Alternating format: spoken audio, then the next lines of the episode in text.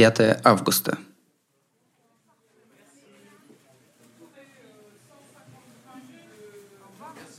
В общем, с этого началась моя новая жизнь.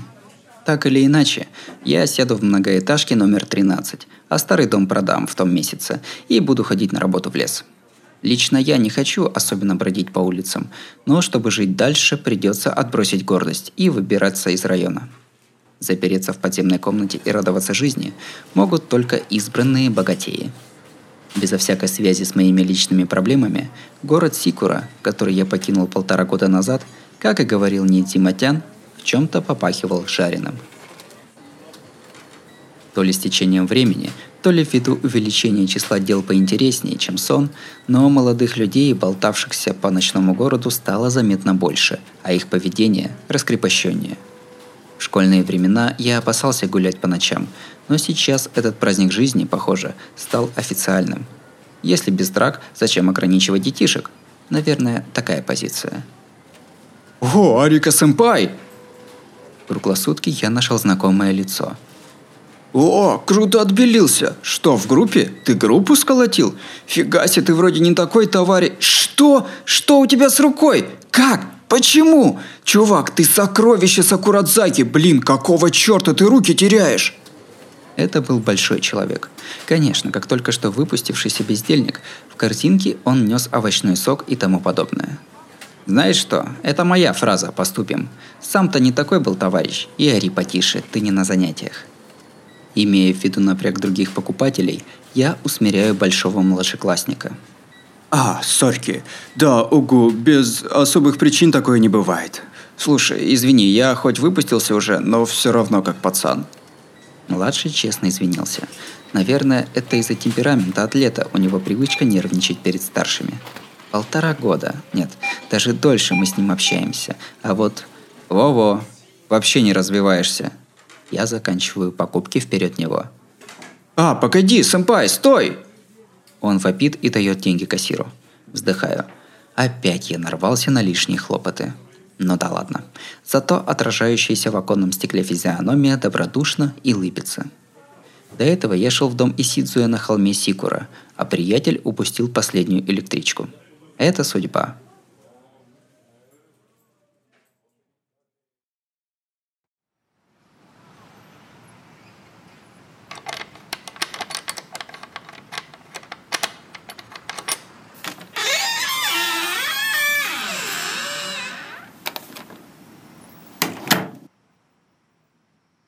Пользуйся любой комнатой на первом этаже.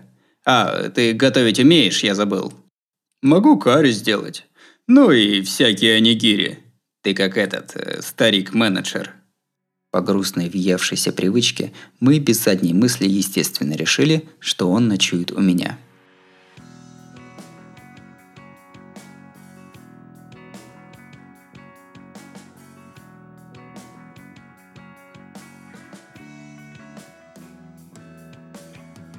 Чувак, я тебя последнее время не видел. Ты ездил куда-то? Я чуть ли не год лежал в больнице и до сих пор не очень осознал, что все это время там делал. А ты поступим? До чего коалы успели дойти? А то год назад продули в финале региональной квалификации. Эх, и не спрашивай. В том году хоть и не финал был, ах, так разнесли нас, что до сих пор кошмары снятся. Разнесли? С таким-то составом? Ведь ты даже перевелся, потому что с нашими коал не одолеть. Ого, меня в жизни так не разносили. А я-то тоже думал в том году, что коалы круче всех. А, черт, но почему так вышло? Вот если бы Казуми хоть чуток лучше соображал. Коала Гаока – название одной из старших школ Сикуры, которая соперничает с первой старшей общей школой Сикуры под названием Куракоу. Обе горячо поддерживают бейсбол, и знающий знает, что он нападает Куракоу, а защищается Коала – Ага. Поступим. А который бьющий-бегущий последний? Дошли до четвертого?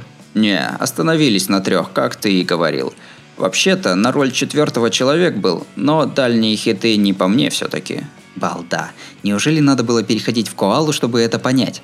Блин, с тобой у нас был бы идеальный набор бьющих – Хоть ты какой крутой четвертый, в бейсболе один не победишь. Ха, народ из других школ уже вообще откровенно засуживали. Особенно на разогреве весной второго курса досталось. Со старшими, честно, нигде не играют. Я сам видел матч Коал с Кураковым. Смотрел и думал, что так нельзя. Еще бы. Так подкосили их, что сикурские старики-бейсболисты пошли опротестовывать. Спасибо им. Летом мы сумели сыграть нормальный матч. Ну, в те моменты, когда бегущий не стартовал. Ностальгический диалог. В конечном счете проболтали всю ночь. Из обросшего разными историями дома Исицуя слышался хохот. Я понимал, что соседи морщатся и не могут уснуть. Плюются, мол, этот массовый убийца вернулся. Но пусть хоть сегодня они дадут ему покой. Человек только вышел на волю, и если не давать даже столько счастья, то и жить не захочется.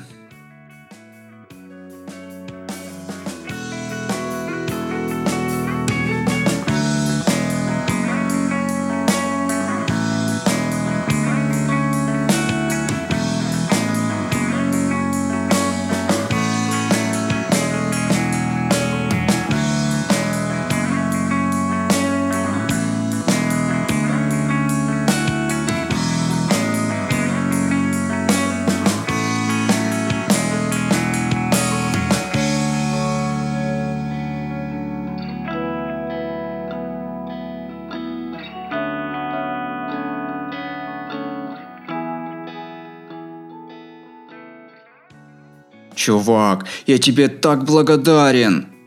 Словно взявшая нас на три года в прошлая ночь закончилась. Оба сонные, я уже думал поспать и вырубил свет, как прозвучали эти монотонные слова без тени благодарности. А? За что? Ну как? Я же бросил Куракову, когда меня тренер терпеть не мог. Тоже ведь факт. Со своей теорией характера. Стой ровно, шагай мельче, плечи горой, бей лаконичней, задолбал уже. А, ну да, наш тренер такой. А что? А тогда ты мне и сказал, беттинг не стиль, он динамика, и что нечего менять движения, которые мне естественней. Когда я у это сказал, сразу влился. Вежливый. В таком трепе никакой поддержки нет. Его поставила на ноги только его же воля. Да это ты просто талант. Хотя я больше не видел, как ты бьешь. Что тут еще скажешь? А, кстати, чувак, ты про SVS знаешь? Не, впервые слышу. А это что, беттинг-центр какой-то? Могу сходить с тобой. Правда? Ура, тогда завтра... А, а, а не, забудь, извини. Поступим с Ник. Понятно.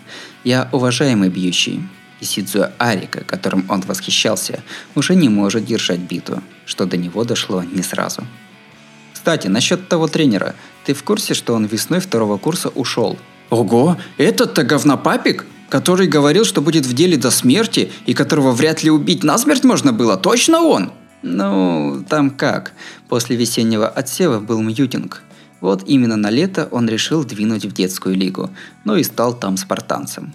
Я, мол, стану чертом. До этого, мол, отброшу все лишнее. Вот. И мальца с первого курса материл. Грозил побить. Такой матерый говнотренер. О, черт, он бы мог.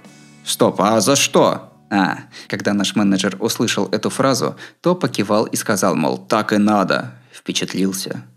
Подвальсировал так, поднял биту, да как даст фулл свинг тренеру по заду.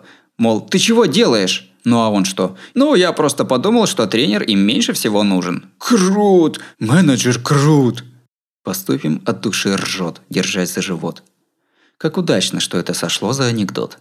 Потому что когда мы стояли рядом, то побелели и совершенно не думали смеяться.